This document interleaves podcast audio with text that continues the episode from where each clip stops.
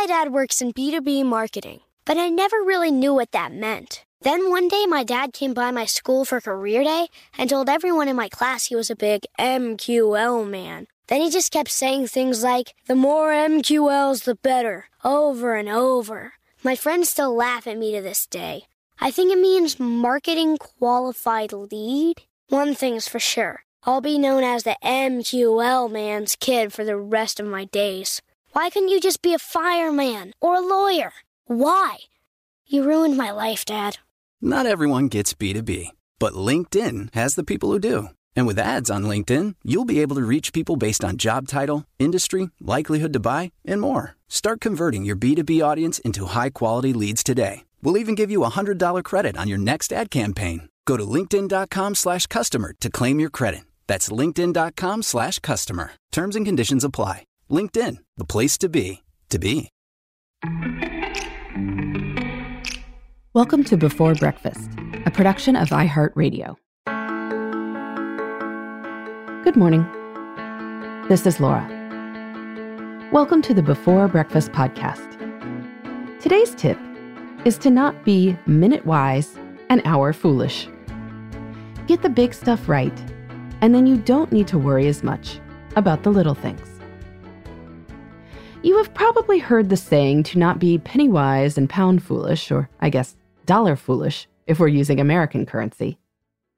The idea is that people often obsess about small amounts of money while giving the big ones a pass. You can spend a lot of time and energy trying to find the cheapest gallon of milk or line drying clothes to save a few cents per load. But wouldn't it be better to spend a slightly smaller percent of your income on housing and then buy whatever milk you want? Or we might spend a lot of time filling out surveys online to make a few dollars, when that time would have been better spent researching compensation in our industries and negotiating wisely for the next gig. There are many parallels between time and money. They are both limited resources. The equivalent saying with time would be to avoid being minute wise and hour foolish. And sadly, we are probably all guilty of behaving this way from time to time. We become obsessed with hacks for shaving seconds off unloading the dishwasher. But don't stop to question why we are driving the kids to a dance studio on the other side of town when there are closer ones that are very similar.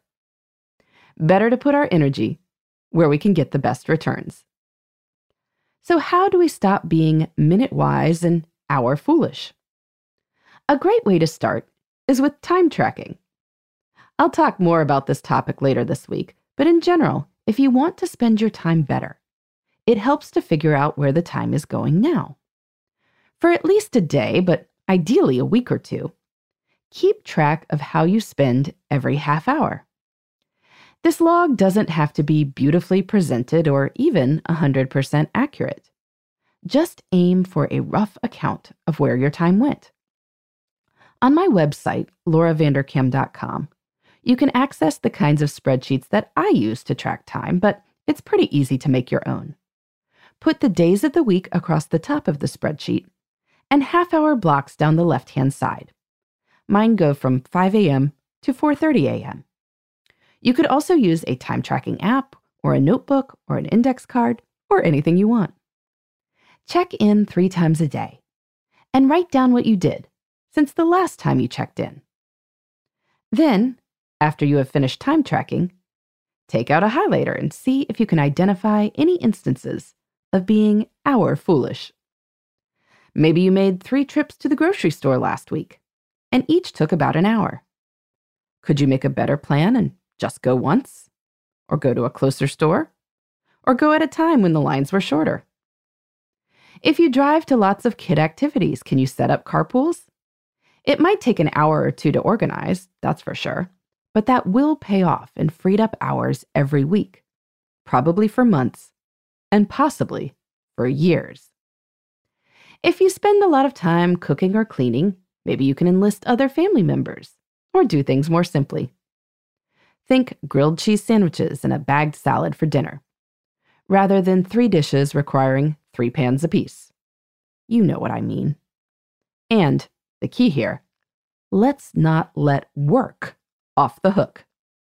This is the equivalent of your house payment when it comes to money. If you are contracted for a certain number of hours, then you need to work that amount of time. But for a lot of knowledge work, and particularly in this era of remote work, time is far more fluid. There is no point searching for hacks to save seconds on email, like typing K instead of OK, when you are scheduling yourself into 30 minute meetings that could have been handled with a two minute phone call. Could you check email less often? Do you need to work at night after the kids go to bed, or are you just doing it out of habit? Do you sit at your desk until 5 p.m. exactly, even though you have accomplished your major tasks for the day, and no one cares about your exact hours? In any case, one of the best reasons to be hour wise is that it allows you to be a little minute foolish if you want. One of my favorite parts of working for myself is that I am almost never stuck in meetings I don't want to be in.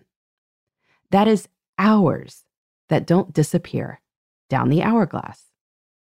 If I occasionally want to make an inefficient trip to the post office during the workday, it is totally fine. How are you hour wise with your time? You can let me know at laura at lauravanderkam.com.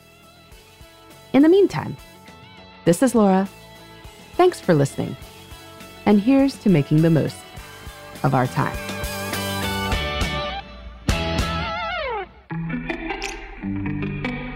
Hey, everybody. I'd love to hear from you. You can send me your tips, your questions, or anything else. Just connect with me on Twitter, Facebook, and Instagram at Before Breakfast Pod. That's B E, the number four, then breakfast P-O-D. You can also shoot me an email at Before Breakfast Podcast at iheartmedia.com. That before breakfast is spelled out with all the letters. Thanks so much. I look forward to staying in touch.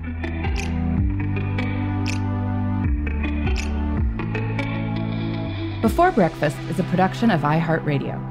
For more podcasts from iHeartRadio, visit the iHeartRadio app, Apple Podcasts, or wherever you listen to your favorite shows.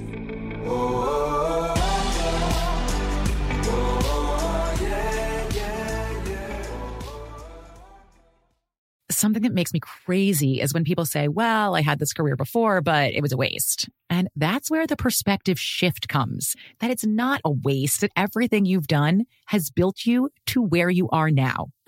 This is She Pivots, the podcast where we explore the inspiring pivots women have made and dig deeper into the personal reasons behind them.